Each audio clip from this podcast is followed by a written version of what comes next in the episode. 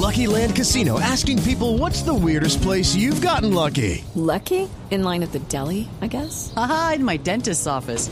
More than once, actually. Do I have to say? Yes, you do. In the car before my kids' PTA meeting. Really? Yes. Excuse me, what's the weirdest place you've gotten lucky? I never win and tell. Well, there you have it. You can get lucky anywhere playing at LuckyLandSlots.com. Play for free right now. Are you feeling lucky? No purchase necessary. Void where prohibited by law. 18 plus. Terms and conditions apply. See website for details.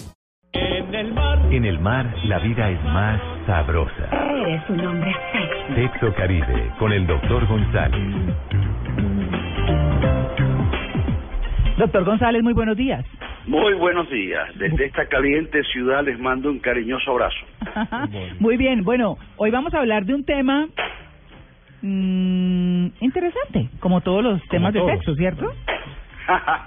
Muy interesante. Sí, hablar de sexo durante el sexo. ¿Es bueno o malo? ¿Usted qué cree, Tito? ¿Que es bueno o malo? Ah, no, yo no creo que sea ni bueno ni malo. No, pues cada quien tiene sus. ¿Cada quien habla o no habla? Sí, ¿Sí? sí, sí. sí. Luis Carlos, ¿le parece bueno o malo? Puede distraer un Eh, poco, ¿no? Puede distraer un poco. Todo depende del gusto de la pareja. Y pre- Claro. a algunas parejas les gusta que, le, que les, les gustan, que le hablen, otras que no, que prefieren el Que silencio. le Y a digan palabras sucias. Sí, hay gente que le gusta que le digan cosas, otra gente que no. Sí, depende también el momento, ¿no? O sea. Depende del O sea que, a ver, No, es que no, explíquese. es que, es que no todas las veces, es que, es que el- también el, el tema del sexo es que no siempre debe ser Dale, repetitivo papi, e dale, igual, papi. claro, exacto, o sea, ¿me entendés? O, o por ejemplo, ¿pagaste la luz? La administración, no, obviamente, hay frases que no puedes decir durante... Yo estaba pensando en Hay un- apagar la luz y No. le pagar. No, claro, el gas. Hay, hay grietas en el techo, ¿cuánto hace Claro. que no lo pintamos? Claro. Doctor González, ¿bueno o malo? Mira, lo que han dicho los compañeros de la mesa tienen muchas cosas en razón. El sexo es como la comida. Hay gente que le gusta salada, gente que le gusta picante, gente que le gusta dulce.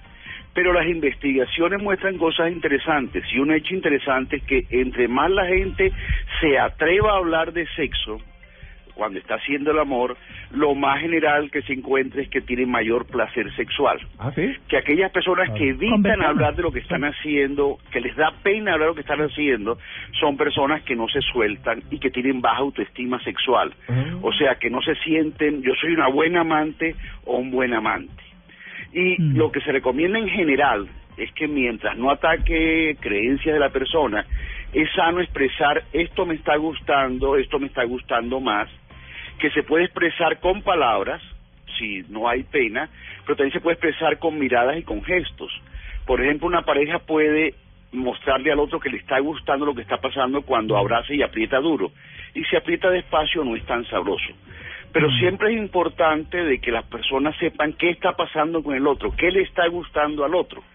Como cuando va a un restaurante y le dice, "Oye, esta comida me encantó, qué chévere este steak, qué chévere esta ensalada, y ya uno sabe, ese restaurante hay que repetirlo porque a ella le gustó o a él le gustó. Mm. Ahora, cuando hay pena, y esto es una cosa interesante para nuestros oyentes, cuando hay pena, hay formas de hablar sobre lo que nos gusta que no son directamente con la palabra. Por ejemplo, en el método González usamos una técnica que es muy interesante, que es que cada persona en un croquis del cuerpo humano señala con un color, por ejemplo, las áreas donde siente más placer y las áreas donde tiene, siente menos placer. Y mientras ambos dibujan, después se muestran los dibujos y están diciendo, mira, yo en esta parte del cuello me encanta, en esta parte de la pierna me encanta más, aquí no me gusta mucho.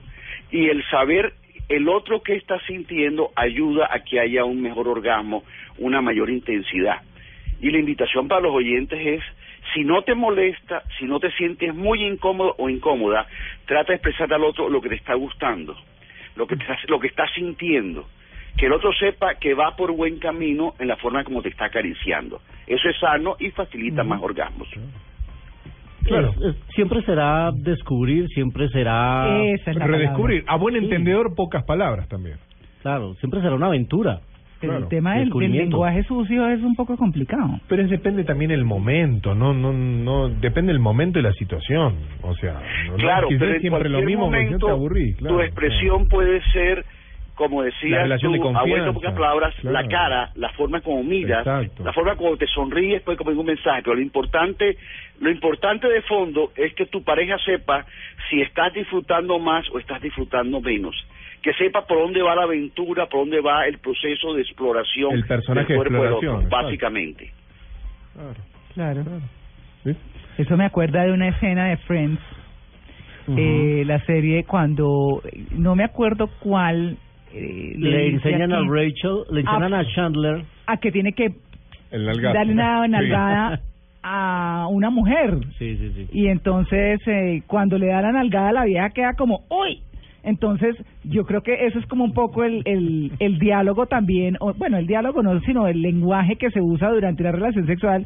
Pensar, pues, cuidado porque se le puede dañar la, Y el asunto. Mónica le, le, le enseña a Chandler, porque yo soy fanático de la serie, Sí, sí. los los siete puntos claves que él tiene que abordar a la hora de satisfacer a la mujer, y él con sorpresa dice, ¿siete?